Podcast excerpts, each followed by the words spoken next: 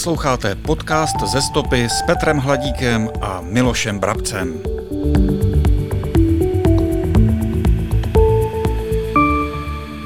Novoměstsko je oblíbeným místem pro milovníky klasického lyžování. Těžko říct, jestli lyžaři mají rádi okolí města eh, díky mírnému terénu, výhodné poloze v centru republiky, anebo kvůli tomu, že je zde už po desetiletí spousta dobrých míst, kam se zastavit na občerstvení. Na běžkách se v případě dobrého počasí můžete vydat na upravované okruhy nebo zvolíte vlastní trasu. O tom, kam a proč se vydat, si budu povídat s Milošem Brabcem, předsedou mikroregionu Novoměstsko a starostou obce Tři studně. Ahoj Miloši. Já vás zdravím všechny a ahoj Petře. Doufám, že dnešní rozhovor bude, jak to říkáme klasici, o tom našem lyžování a o té radosti v té bílé stopě. No a v bílé stopě hned tedy zůstaneme na začátku, protože já se tě hned zeptám na tvůj první zážitek s lyžováním, jestli si na něj vzpomeneš.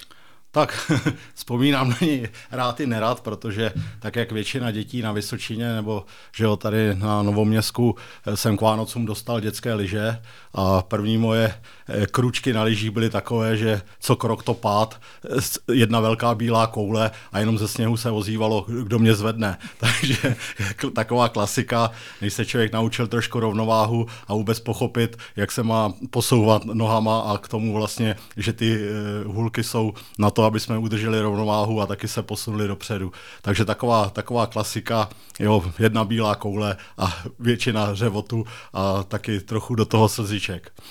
My si budeme dneska povídat eh, i o tom, že ty jsi byl i aktivním lyžařem, tak já se tě zeptám, eh, než se k tomu teda dostaneme, tak se zeptám na to, na který zážitek eh, naopak jako velmi rád vzpomíná z těch lyží, co pro tebe bylo takové jako srdeční, co, co, co máš rád?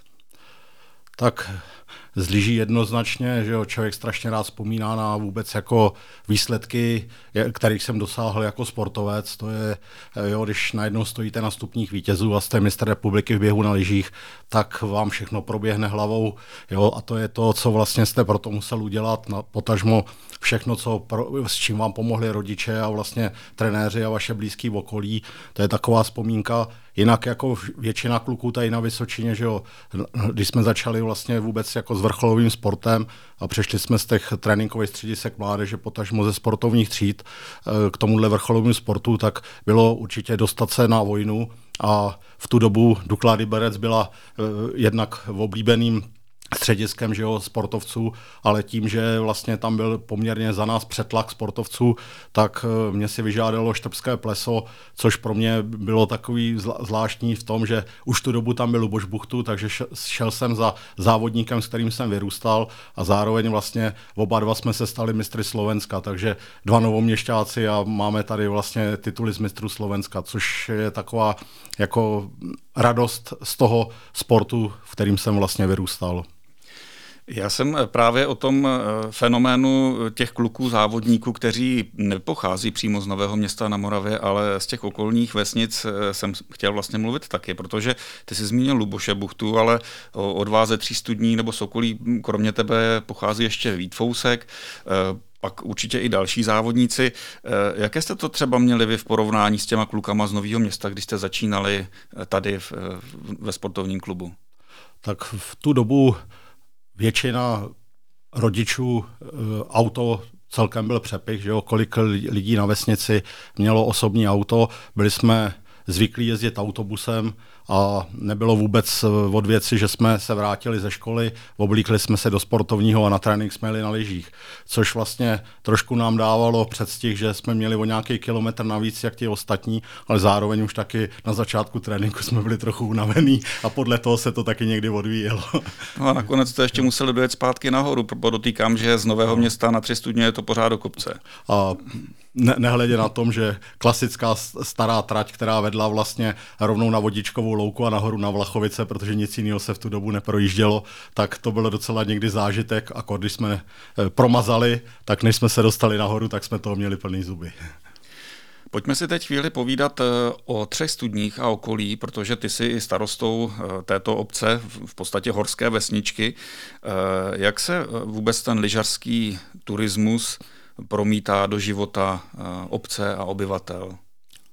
Tak tři studně vznikly zejména z důvodu rekreačního ruchu už vlastně z první republiky, kdy, si, kdy začali lidi kupovat si tam pozemky a začali se stavět první hotely. A celkem na ten turistický ruch jsme tam zvyklí. Jo, probíhá to postupně v návaznosti vlastně na tu infrastrukturu.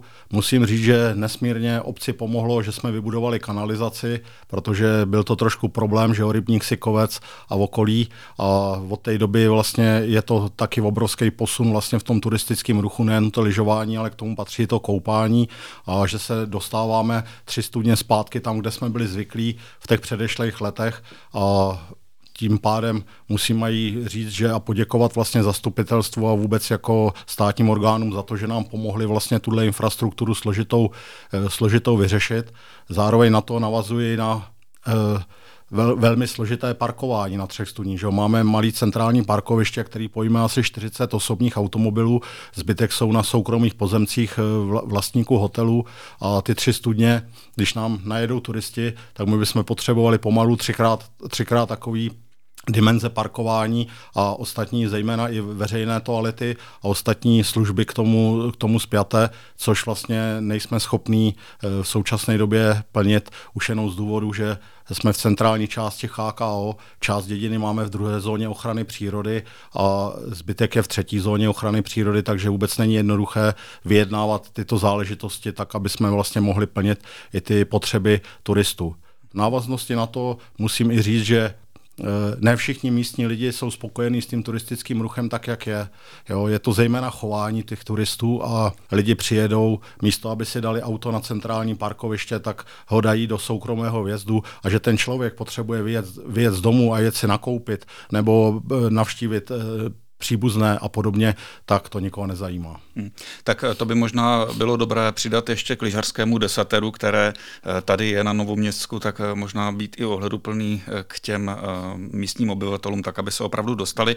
Já se možná zeptám, kolik, jestli máte vůbec počítáno, kolik lidí k vám v té zimní sezóně zamíří, jestli je nějaký odhad aspoň. Tak takový nějaký odhad je návštěvnost třech studní, že se týká kolem 40 tisíc návštěvníků a okolí Novoměstka až 200 tisíc lidí. Ale jsou to jenom takové úvahy, nikdy jsme to nepočítali úplně, hmm. že bychom to do, do pontíku chtěli ty přesné čísla znát. V současné době pracujeme se studentem ze Žďára, který vlastně pro mikroregion Novoměsko zajišťuje studii v rámci své bakalářské práce a chceme vlastně navázat na to, aby jsme vlastně tu, tu, tu udržitelnost té turistiky v potažmo na to lyžování vlastně měli zajištěnou i vlastně do budoucna po té finanční stránce i po těch stránce služeb.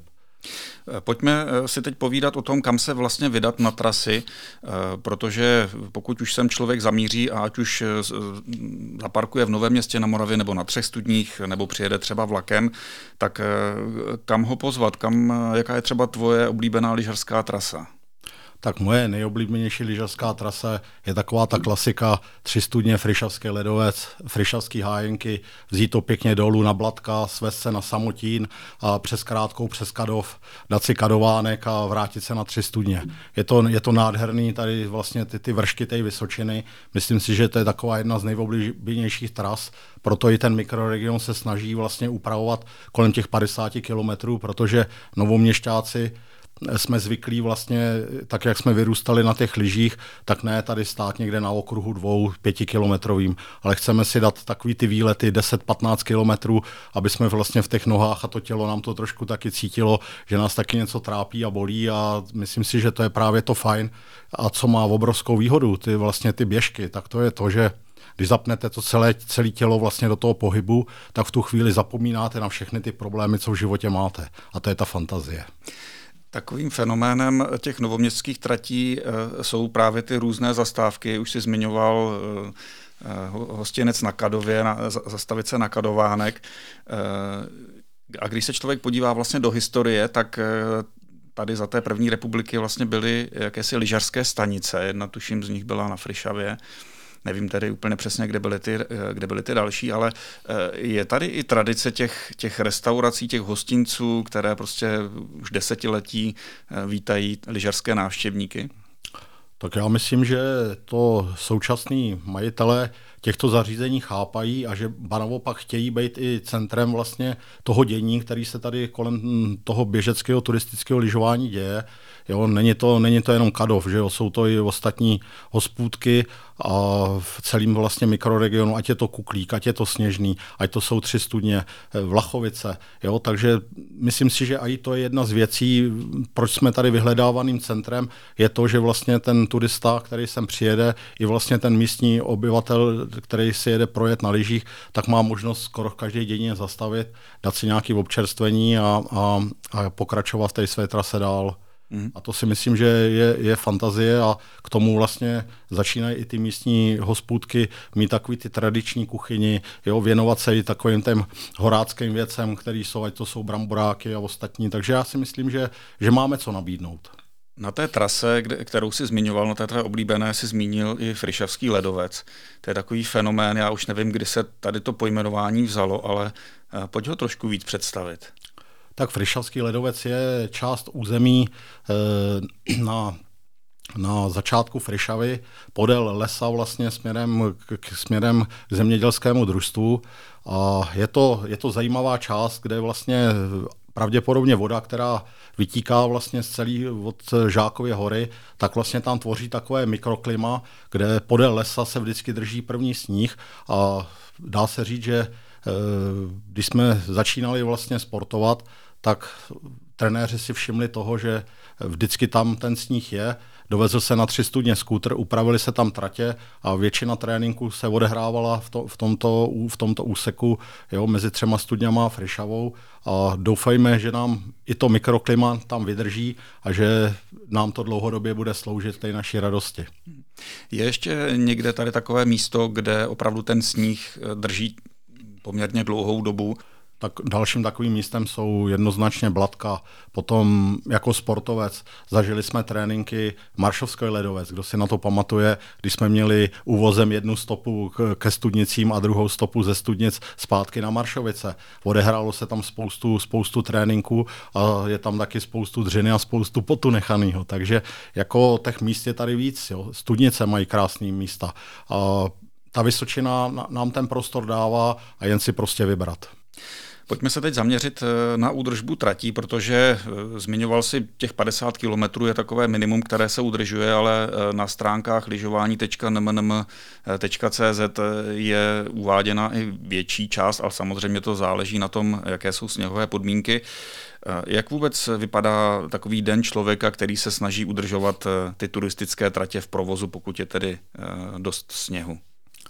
Tak den začíná tím, že jednak musím obtelefonovat sportovní kluby, čím bych jim strašně rád poděkoval, protože v současné době se nám stará o úpravu tratí sportovní klub Nové město na Moravě, té je Pohledec, eh, té je Řečice a Skino SRO, který vlastně nám upravuje část pro psí spřežení a zbytek můžou lidi využívat pro bruslení. No a zá, zároveň nemůžu zapomenout na Karla Janu, který se k nám vlastně připojil se soukromým skútrem a upravuje nám tady okolí Slavkovic až na Veselíčko. Takže za tohle to je potřeba jim poděkovat, že vůbec jsou společnosti, které jsou ochotné tuhle službu dělat a zároveň na to já musím reagovat potom s informačním centrem na to, co, co vlastně napíšeme na webové stránky a co pro nás mají upraveno a s čím můžou ty návštěvníci počítat. A kolik eh, vůbec lidí se podílí na údržbě těch tratí? Teď myslím samotné, nejenom samotné projíždění, ale právě to, aby se včas dostaly ty informace k návštěvníkům tak je to samotné informační centrum, potom mám pár dobrovolníků na Frišavě, to je pan Trnka, potom vlastně od letošního roka mě s tím pomáhá pan Křižovic z Nového města na Moravě, takže si mm, předáme informace o výšce sněhu, o počasí, a v průběhu musím říct, že jsme získali pár dobrovolníků z řad veřejnosti, kteří nám rádi jsou ochotní sdělit i nepříjemnosti, kteří jsou na trati, jestli někde máme vyhrnutý, že zemědělci se potřebují dostat na pole, aby jsme ty informace dali, nebo v lesních úsecích, pokud probíhá těžba. Jo, na to nemůžu taky zapomenout, protože velice dobře se nám spolupracuje s Lesy České republiky, Lesní družstvo Přibyslav a ty zemědělci, že nám vůbec umožňují vlastně vstup na pozemky a vlastně můžeme vlastně ty tratě vůbec tady realizovat.